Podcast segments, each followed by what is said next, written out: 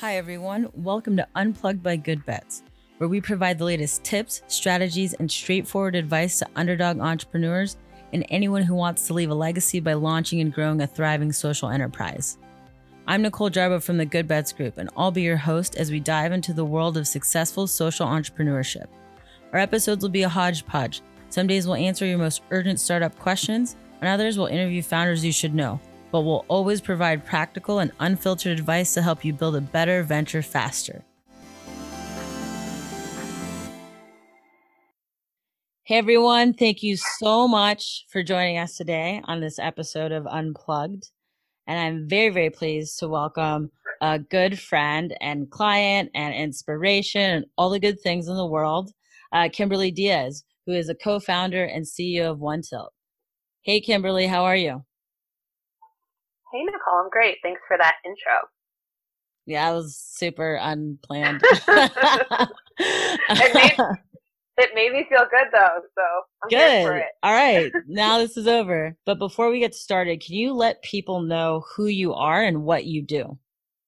Absolutely.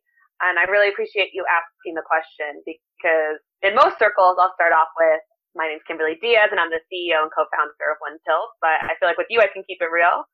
Um, so when I think about who I am, a lot of identities come to my mind. Um, every day as a woman, multiracial, Latinx entrepreneur, I'm reminded of who I am and where I come from. And so I'm from the great state of, the New, of New Jersey. My father is a refugee from Cuba. My mom is a white American who grew up in a working class uh, family. Still, I think would identify as working class. Um, and so I've always seen my family really hustle, which is why I think I ended up becoming an entrepreneur, even though, you know, if you Google entrepreneur, no one really looks like me and it's not the typical story. Um, but I think that my background and my past is actually an asset in that. Um, and as you said, I'm the CEO and co-founder of One Tilt. So One Tilt stands for One Tiny Inclusive Little Thing. And we're really trying to reimagine how we think of about diversity, equity, inclusion, and leadership. To be honest, I feel like it's turned into buzzwords that don't really mean anything. Um, or maybe it's a word on your website, and we want to actually change mindsets at One Tilt. And we do that in a whole bunch of ways that I'm happy to talk about, but um, largely through working with different organizations in you know long-term learning series, and we also have a pretty dope dope fellowship in DC for educators. Awesome. Thank you. I feel like there's so many directions I can take this. So I'm going to try to temper myself. Uh, but I actually want to start just going way back. You talked a little bit about your parents. Um, you know that I am a daughter of immigrants, and I don't think either of them actually knows what I do for work as an entrepreneur. And so I'm curious with your dad being a refugee from Cuba and your mom coming from a working class background how how does entrepreneurship sort of fit into their expectations of of work you did? I mean maybe they didn't have expectations of you but i'd love to hear a little bit about how you think about that um, having having parents who maybe had some instability in their backgrounds in different ways. Yeah that's a great question and i think as a mixed race person right with one parent who came here from another country, and then one parent who was born here, one parent who's a person of color, one parent who's white. This this question's really complicated for me, and so uh, I think my dad thinks this is a hobby. like, you know, I don't really talk about, mm-hmm. um, you know, my startup. When I first got into the education sector, it was 2009. Uh, so there was a, a slight financial crisis, I guess you could say, at that time and I had two offers. I could go and, and use my economics degree and be a financial analyst, or I could join Teach for America in DC and teach middle school math. And he had a very clear opinion, right? I think if I was to be an economist, that's something that as an immigrant you can get your head behind, whereas being a teacher uh, just has a different connotation. Like I went to school, I got this degree to be a teacher, and don't get me wrong, my father supported me 100%, but it definitely wasn't the path I don't think he saw me on. Uh, now with my mom, she's so proud of me being an entrepreneur. She likes all one posts, she shares it on social media. But as a white person, I think it can be challenging for her to brag as much as she would if I sold handbags. Because the work I do is about racial equity and justice. And we're not shy about that at One Tilt. I mean, if you go to our Facebook feed today, we just read an article, we shared an article about white supremacy. And so it's interesting for her identity, I think, as a white woman to grapple with both her pr- pride of me in that I am a successful entrepreneur and also like the content of what my startup's about. Mm. Ooh, so much to ask you. Okay, I gotta I gotta keep this surface level for a second. Um, I know. I also am like, how much of my family shit do I want on right, I'm podcast? like, let's dig deep. Let's dig deep. No, um, okay. So, so I actually want to talk a little bit about being mixed. And I think you did a really great job of illustrating in terms of like your work life um, that potential difference in terms of how your parents might see things. And I don't actually think this is necessarily about race, but I'm really curious with the work of One Tilt. Like, how has your identity um, encouraged you to start a project like this? Like, what are you trying to actually accomplish with this work, and how does it connect to who you are? Yeah, I think that's a really great question because my identity of being a mixed or multiracial person is so intertwined with why I started One Tilt and what we're about. So at One Tilt, our vision is that the future is inclusive because it has to be.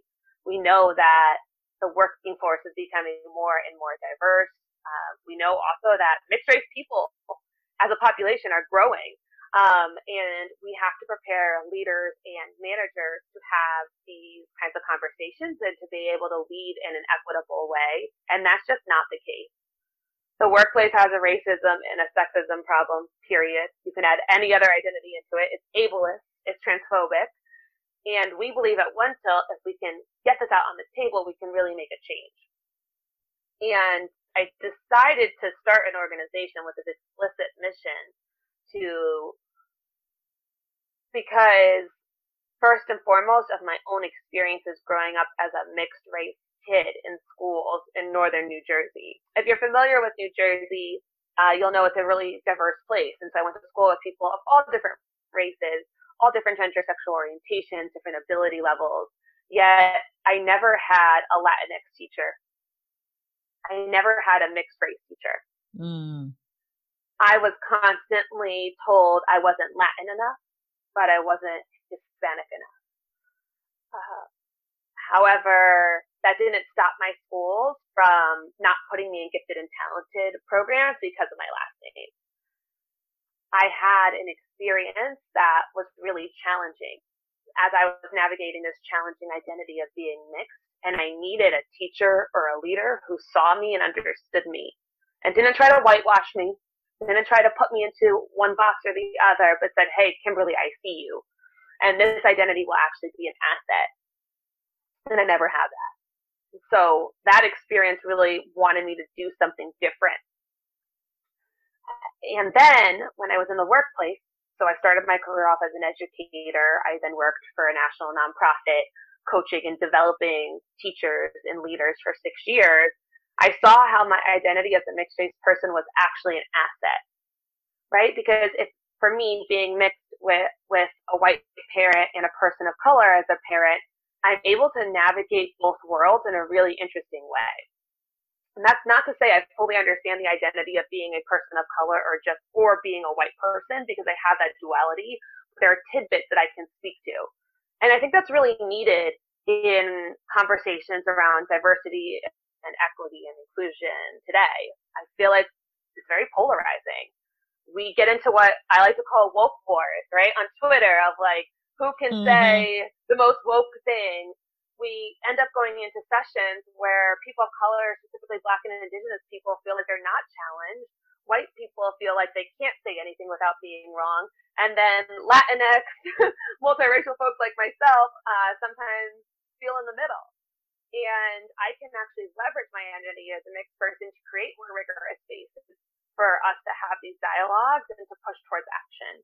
And so my identity as being mixed is absolutely integral to why I started my organization. That doesn't mean it's not hard because I think my identity is still questioned about can a mixed person do this work, much less lead this work, much less found this work. Um, and my answer would be absolutely. But I still get questions about it from funders. I still get left off of lists when we talk about people of color leaders, and I'm okay with that. Mm, thank you. I mean, there's there's a ton to unpack there in terms of how we perceive people doing entrepreneurship, how we perceive people outside of entrepreneurship, teachers, you know, um, business, all of that stuff. Uh, so I really appreciate you sharing that. And I want to actually dig into One Tilt, mm-hmm. um, continuing in this vein. What is it that you all actually do? I think a lot of people feel like DEI everywhere, or they probably don't even know what that is, but they've heard equity and they're hearing diversity and inclusion. I feel mm-hmm. like every single day I'm getting an email from LinkedIn about some chief diversity and inclusion role that I'm 100% not qualified for. But I'm seeing those things, and being in the mm-hmm. Bay Area, I'm seeing, um, honestly, not culture change, but an awareness of diversity and inclusion that wasn't there before. And so, where does One Tilt fit in this like massive ecosystem uh, of work around equity and racial justice? Yeah, that's a really great question. I feel like diversity, equity, inclusion has become a buzzword. I mean, you can't be a startup in the Silicon Valley without having a plan for diversity, equity, and inclusion right. written into your plan, right?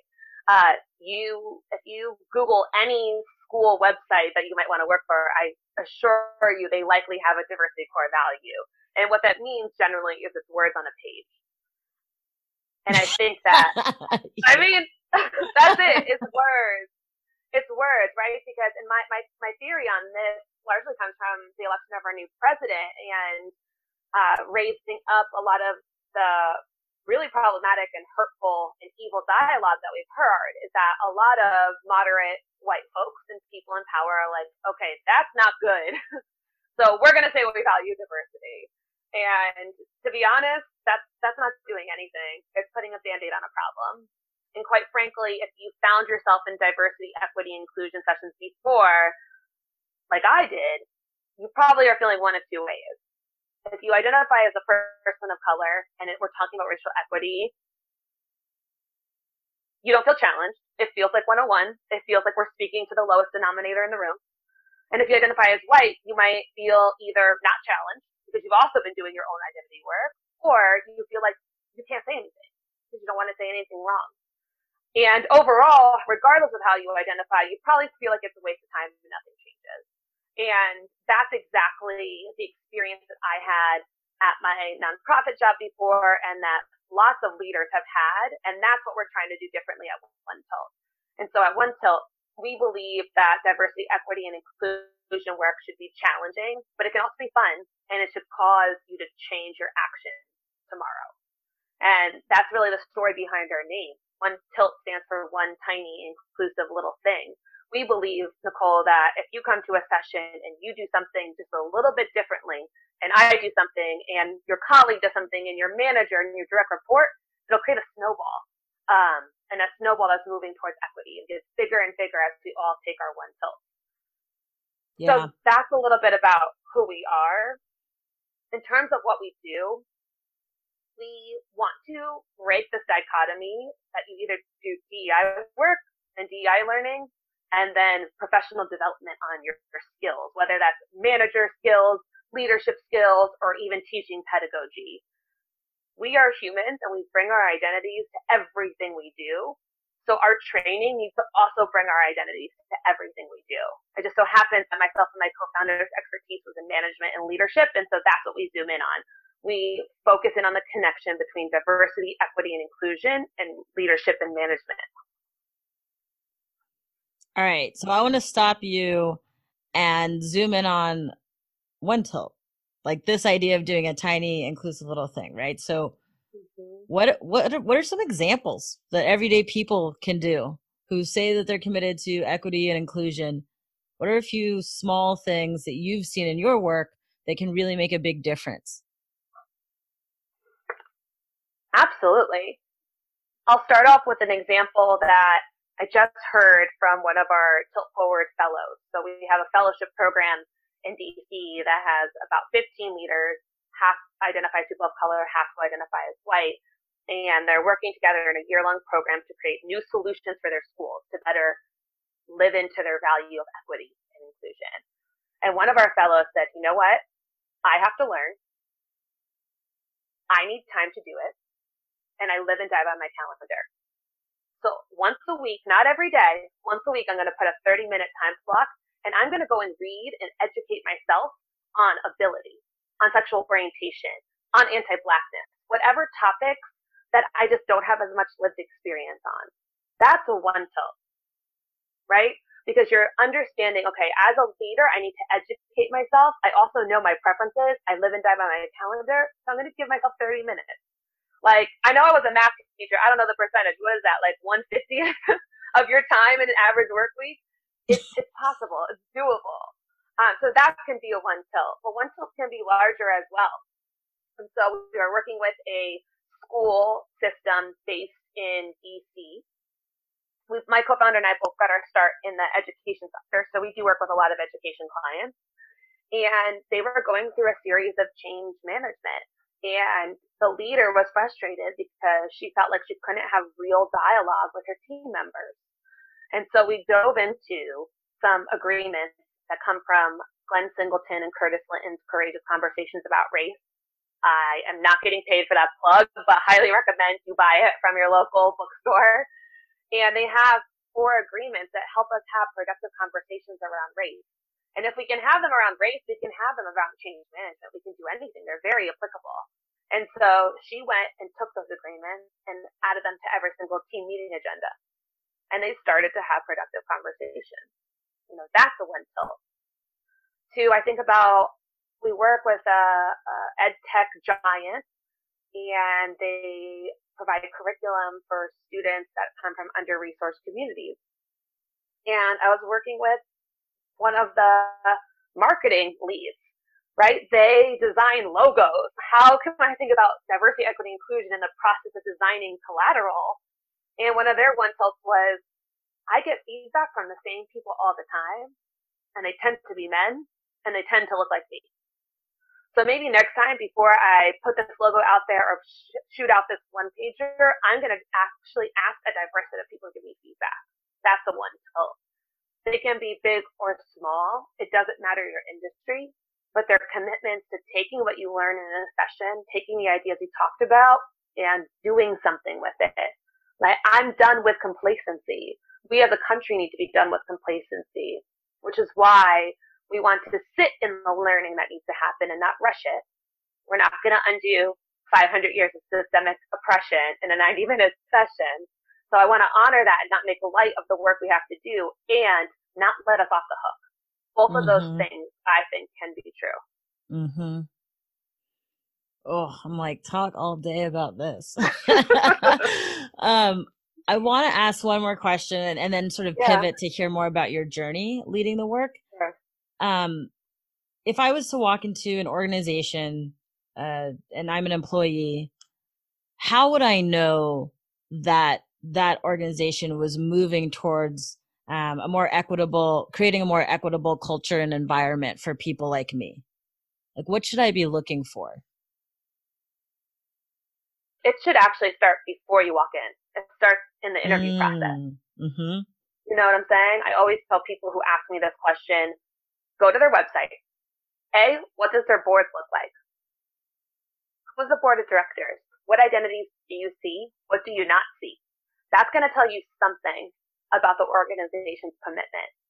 Now, because of the barriers we've had in this country, most boards will be predominantly white, will be predominantly male, and that does shift a little bit based in industry.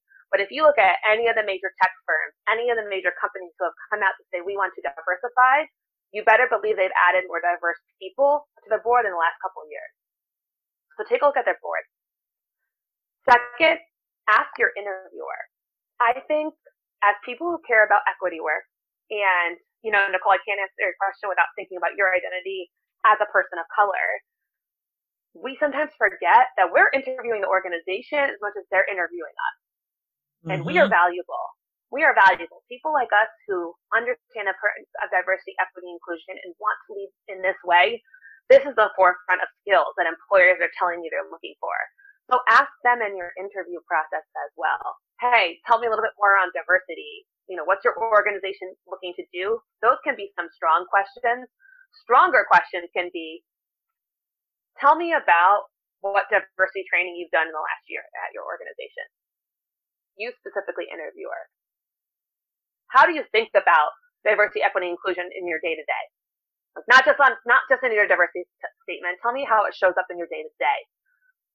And if they have an answer, even if they fumble, that's a good sign that my organization is moving towards that. It doesn't have to be perfect.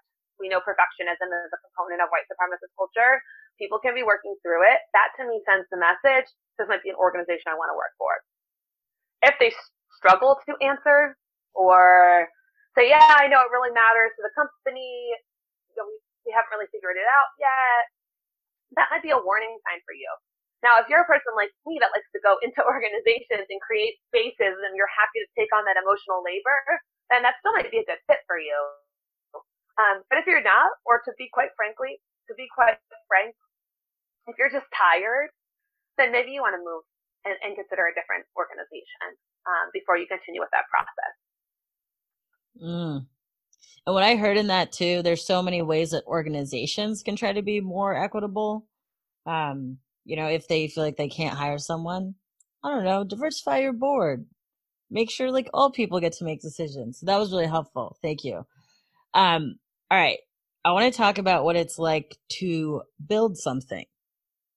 So I think that the folks listening they kind of want to know how you got from zero to one. How did that start? How did you think about the work? What were you trying, not trying? Who helped you? What did you learn? Obviously, you don't have to answer all of those things, but I'd love to hear about what it was like to bring something like this to life. Yeah, because to be honest, I never in a million years thought I'd call myself an entrepreneur. Never. And I am a confident woman. I know I'm intelligent. I know I have the skills, but I've been so ingrained by US culture and media and society telling me that entrepreneurs are people like Mark Zuckerberg, are people like Bill Gates, and not people like Kimberly Diaz. And so the whole idea of becoming an entrepreneur was really foreign. And it wasn't until I got the validation of others to say, no, actually, you've got something. Actually, this is a good idea. There is a gap in the market here that I started to take that plunge. You know, I wish I could tell you, Nicole, that I was like, I found a problem and then I went and solved it. But the truth is, I needed a lot of validation. I still need validation. I'm working on being more confident uh, in my role as an entrepreneur on my own. But I needed that at first. And so I had this idea that if we taught leaders how to be more inclusive, we could stop really valuable, diverse talent from leaving organizations. That was the idea I had. Um, but I also come from humble beginnings, right? My mom and my stepfather from a working class background. My father's an immigrant. So I could have just quit my job and start something. I needed security. I needed an income. I mean, when I was working at my nonprofit, I was making more than both of my parents ever made combined. So I wasn't going to quit my job. I laugh when I like see that advertisement on LinkedIn of the founder of Spanx who, you know, took a leap with her five thousand dollars in savings. That's privilege when mm-hmm. you when you don't come from that background. And so for me, I had this idea. People were saying it was a good one, so I wanted to figure out a way to test it while I still had my full time job. And many people listening who might share some of those identities, whether you're from a working class background or your parents are immigrants, we know the side hustle. Our parents have been doing it their whole lives, right? Hustling on. And so that's what I was going to do. And so I started off uh, designing a session with my co-founder. It was called Be a Better Boss. And it was all about how you could give feedback in a way that centered your identity. So what I mean by that is Nicole, say I'm giving you feedback and I'm your manager. There's a power dynamic there for sure. Mm-hmm. There's also the dynamic of we are both women. I am a light skinned, multiracial mixed person. You are not. and so we have to be able to talk about that. We have to be able to say Nicole's experience as a brown woman is different than Kimberly's experience as somebody who can pass. And what does that mean when it's also power dynamics in giving feedback? That was the whole idea of the session. And so my organization at the time did a conference. And so I said, this is low stakes. I'm going to go to it anyway. Why don't I just ask if I can do the session? And 15 people signed up. Not the most popular session by any means. But that experience taught me so much because those people became my first advocates. They were like, this was really helpful and mind blowing, and here's what I would do differently. And they gave me really great feedback. And I got a little bit of validation that helped me continue to work on it and work on my and work on my idea. I also had help of uh, 4.0 Schools, which, which is an incubator based out of New Orleans, and countless other mentors who helped me throughout this process. But it really started with I have an idea. I don't want to quit my job. How can I do both? And it grew from there. Nice. So we haven't actually talked a lot about some of the successes that One Tilt's had. Um, yeah. And for everyone listening, I am quite familiar with many of them, but Kimberly, I'm going to let you choose a couple that you want to share because we haven't gone here. And I think people are like, oh, Kimberly's talking. Cool. She seems like she has some stuff together, but like, what is this place really doing? So, will you talk to us a little bit about some successes that you all have had? Yeah, absolutely. And when I think about the successes of my organization, the first thing that comes to my mind is the mindsets we've shifted and the organizations whose policies are different as a result of our training and of our and of our work together. That's mm-hmm. the work that I'm really passionate about. Right? And so Another thing that we have in, learned from white supremacy is that more is better. We have to have impact at scale to be worth anything, right? Think about how venture capital works. I need to take something small and I need to scale it. That's what success is. And we've had successes like that, but we've also had small successes. And to me, they are equally valuable, right? So I think about a Facebook message I just got from a white leader who was in one of my early cohorts of our learnings that said, Hey, I still use that worksheet on white supremacy with my colleagues and my coworkers, but I feel like I'm getting stuck with my identity development myself as a white leader. Here's what I've done. Here's what I'm thinking about. Can you give me any advice? That is a huge mindset shift coming from a leader who wouldn't at first say that they were white right? That is a huge success. When I think about what that would mean for the people of color that he manages, for him to be able to model his leadership and his ownership as a white person. That to me is an incredible success. I also think about the work we do with larger organizations. And so we do what's called an equity audit, where we take a look at an organization, all of their systems, we talk to people, we give a survey, and come up with concrete recommendations that they can take and implement to make their organization more inclusive. And so I think about an HR manager who said, you know, we really thought about all your recommendations and we decided to start by training every single one of our hiring managers in anti-bias training. And not the 15 minute webinar we used to do, we actually invested in an outside consultant and we're doing this anti-bias training. That shifts an entire organization. That will open the doors for hundreds of people who look like us, who come from backgrounds like us to have a fair shot. That to me is a huge success. But equally valuable is also the financial stability I built in my organization. And I want to talk about this because we don't talk about money, period. I think my experience has been as a woman coming from the background I came from, my family definitely didn't talk about money. And as entrepreneurs, I find that we're often guarded about money. And so when I started One Tilt, I was in, when I started One Tilt and we were really seeing success, I decided to go to business school because I wanted to learn a language that's not meant for us and to create an organization that's sustainable. And so I am really proud that in year two, I have four full-time employees and eight contractors. Everybody gets paid. Everybody gets benefits. Everybody has unlimited vacation. And this year, everyone's going to have access to a financial planner in our second year as an organization. That makes me proud. I am proud that we also have a financial model that allows us to create a reserve. So if I were not to make another penny all year, all my people would be taken care of. I'm really proud of that. And that is something I'd like to hear more dialogue on because you can't value DEI and not pay for DEI. And if you are a DEI provider, how are you thinking about structuring your organization so that you can get the clients who can pay and then still do the work with the folks that you might really want to work with but don't have the ability to. And so whether it's a single person, an organization, or a finances, I'm really proud at how, how we've been able to accomplish so much in a short period of time. Yes, Kimberly. yes, One Tilt. oh my gosh. Amazing. Uh, yeah. Oh, um, okay. Well, I want to talk about I I have to pivot, even yeah. though I want to stick on this because I think you're absolutely right. Right, like you have to invest in the things that you care about. It is like one small way to show that you actually care about making a change and actually care about transformation. So shout out to all y'all's clients who put their money where their mouth is. And yes, also shout out. to you. Love you. Andrew. Come back.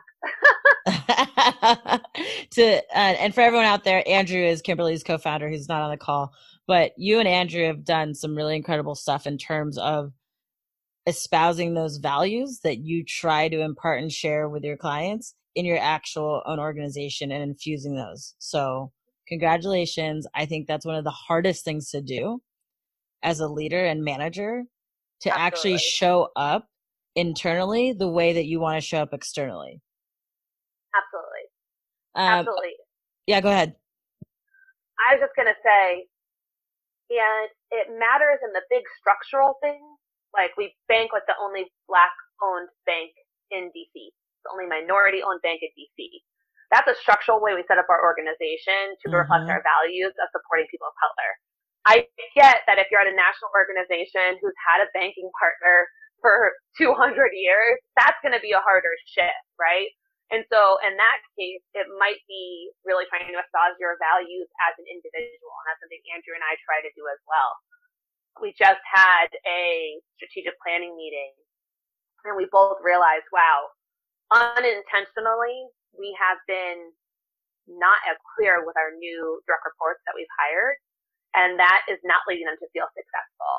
And so in our strategic planning meeting, we brought out the components of white supremacist culture and we said, let's make sure that we're keeping this top of mind so that we're not perpetuating something that we're trying to dismantle. And so I just want to say you're dead on that it's hard to do. Even as DEI practitioners building my organization, I still do stuff that's not equitable. But if we can create a process to continue to go over it, I think we can make that change eventually.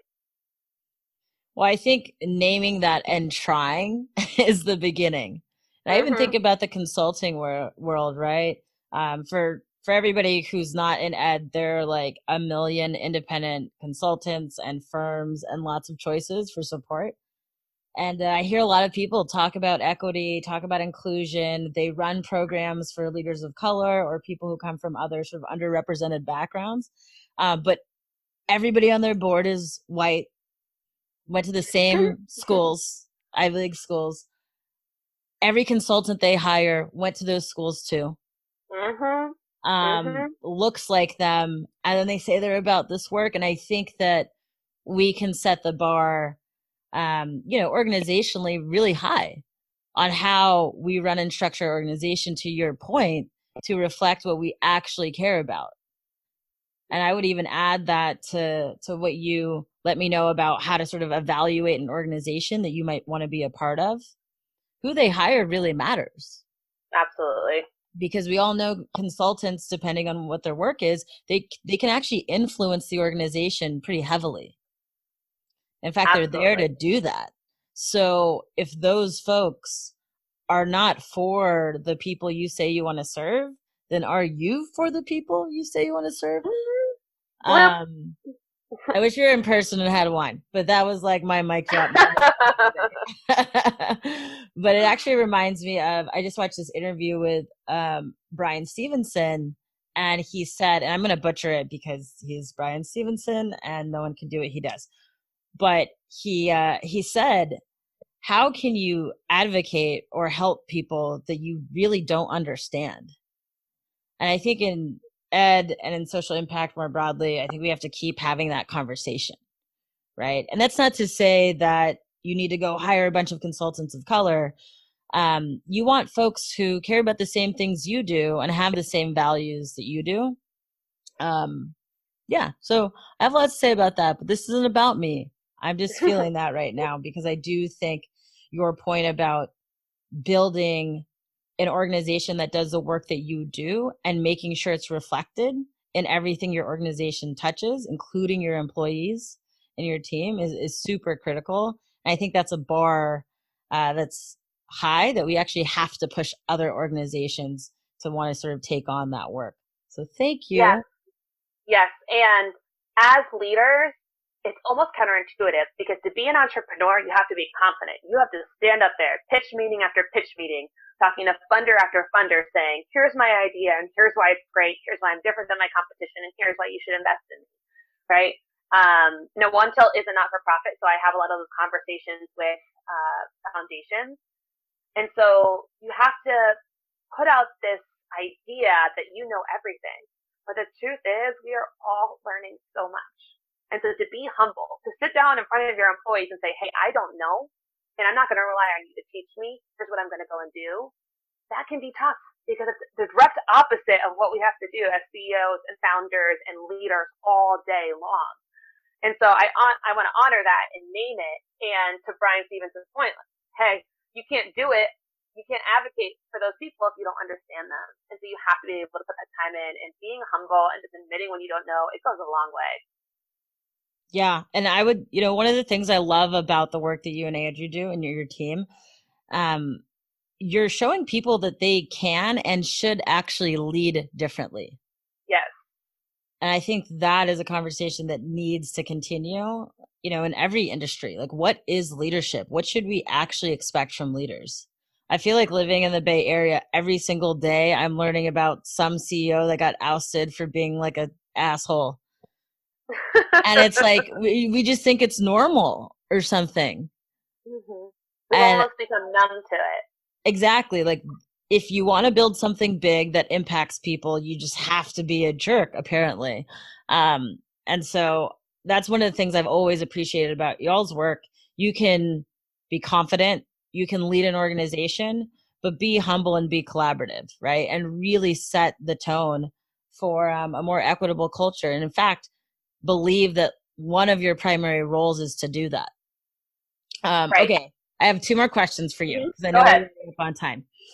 Um, we talked about all these like wonderful successes.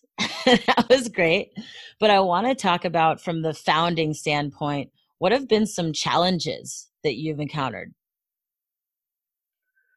This is an easy question for me to answer because it's access to capital, period. End of sentence.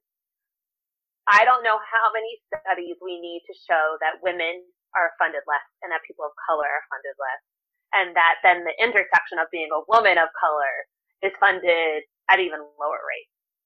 And in our society, in a capitalist society, having a financial runway to be able to dream and build is critical. That's why Spanx is successful because she had $5,000. When I started off, I had $0 right? Like maybe I, I think I was trying to put fifty dollars a month in my bank account. That's what I that's what I had when I started. And so we need that that was one of my biggest challenges as an entrepreneur was how am I going to get the financial resources to start something? How am I going to get the financial resources that will allow me to then take a leap of faith and pay myself and pay my co-founder? It's a huge challenge, especially when you don't come from money navigating right. those conversations is tough. I'll never forget, Nicole. I was blessed enough to receive uh, a grant from an organization, and they brought a whole other, they brought a whole group of funders together. They were all white women, and I could not move from my seat at the table to go and have a conversation with any of them because I was paralyzed by the idea of saying the wrong thing it took me back to that first dinner I went to as a scholarship student at the University of Virginia and not knowing what fork to use. right? Because I didn't come from a family that went out to dinners when you have four forks and three spoons. And so that mental block is real. And so as funders or people with wealth who are listening, when you see a woman of color who has the nerve to stand up there and pitch, give her real feedback, check yourself, and also give her some money. Right? That's what we need to be able to get things off the ground so that we can mm-hmm. take the mm-hmm. risks to be successful. And I know it's taboo, uh, but that was my biggest challenge, my biggest hurdle. But you all have been able to to manage to get a little bit of funding to get going. You you all are sustainable right now, and um, tell us what that first, I guess, big check was like, like getting that money in. I actually have it on video. oh, really? I got, a text, I got a text. I got a text from my co-founder that was like, "Call me immediately," and I knew we were going to find out if we were going to get funding. Uh, and I think I fell to the ground when I heard. um, this was before I broke my leg, so it was it was an okay fall. Uh, but I, I fell to the ground and I, I cried because it was validation again that someone said, look, Kimberly and Andrew, you might be young. You might have an idea that we don't fully understand, but it's good enough that I'm going to put dollars behind you. And that meant the world. And that really gave us, uh, the courage to keep going. And it allowed us to work for people like you, Nicole, who have been thought partners on what can we do moving forward so that we're not as dependent on if some wealthy folks or people who work for wealthy folks are going to write us a check? How can we create our own revenue streams and our own our own income as one tilt? Because yes, as a nonprofit, you can charge for your services and you should. And that has really allowed us to be where we are today. Uh, but it was an amazing feeling because it was, was validating that we were onto something. Woo woo! Hear that, kids? You can do that too. so, all right. So this is my second to last question. Um, I want to know what advice you have for folks who are trying to build something of their own or have a dream. They're not sure they should pursue it. What advice would you have for them that you'd want them to hold close? That if you have an idea, it's worth testing. And I say test very specifically. You do not have to quit your job to start something. If you're passionate about it, go and talk about it. Talk about it with three people this week. They're not going to steal your idea. They're not going to steal your IP, your intellectual property. Go and talk about it. See what people, how they react to your idea. See what questions they ask you and go back to the drawing board. As you get a little more clear, then test it. You know, for me, that was a service. It was doing that workshop while I was still getting paid. For you, it might be maybe you're thinking about a product and it's a prototype. Actually, you know, put out a prototype. Do it try it and figure out what uh, your what I what I call affordable loss. Affordable loss is a principle of entrepreneurship that I learned um, in business school um, in the field of effectual entrepreneurship, and it basically means what are you willing to lose to test it. And so think about what you're willing to lose. Is it a couple hours of your week that you would have spent watching The Real Housewives like I would? is it a dollar amount? Like, are you willing to actually lose some dollars? Um, and think about what that might be, and then take those steps to test, talk to people, and to try to get it out there. Because fear and the idea that your idea or product or service has to be perfect. When I talk to younger entrepreneurs, that's something they really struggle with, and that's a lie. Our first session looks nothing like what it is now, but I'm so glad I went out there and I just tried it. That that's beautiful. I really needed to hear that right now too. So thank you. All right. So last question. Where can we find out more about you? One Tilt. Give us all your handles. Yes. Check out onetilt.org, O-N-E-T-I-L-T.org. You can sign up for our newsletter there. And in 2020, we're trying to do newsletters a little different. Each one will come with a management or leadership tip that you can take to be more inclusive. So check us out there. Sign up for our newsletter. You can also find us on social. We're on Facebook, Twitter, Instagram, LinkedIn, everything but like TikTok, I guess. Um, and we're under the same name, One Tilt, O N E T I L T. Awesome. And we'll put all of those things in the show notes, including the book that you mentioned. Um, you guys should actually do a TikTok. You and Andrew, we get like a million followers in like two weeks.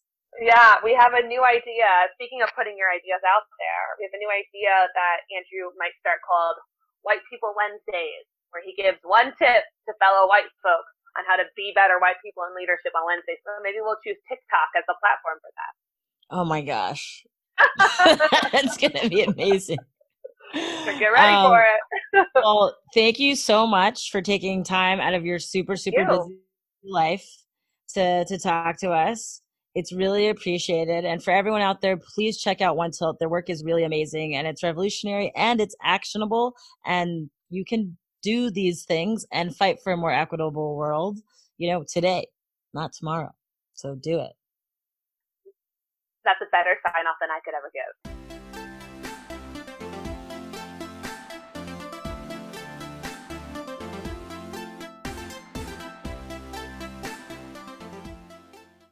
Thanks for listening. To hear more episodes, you can find us wherever you get your podcasts.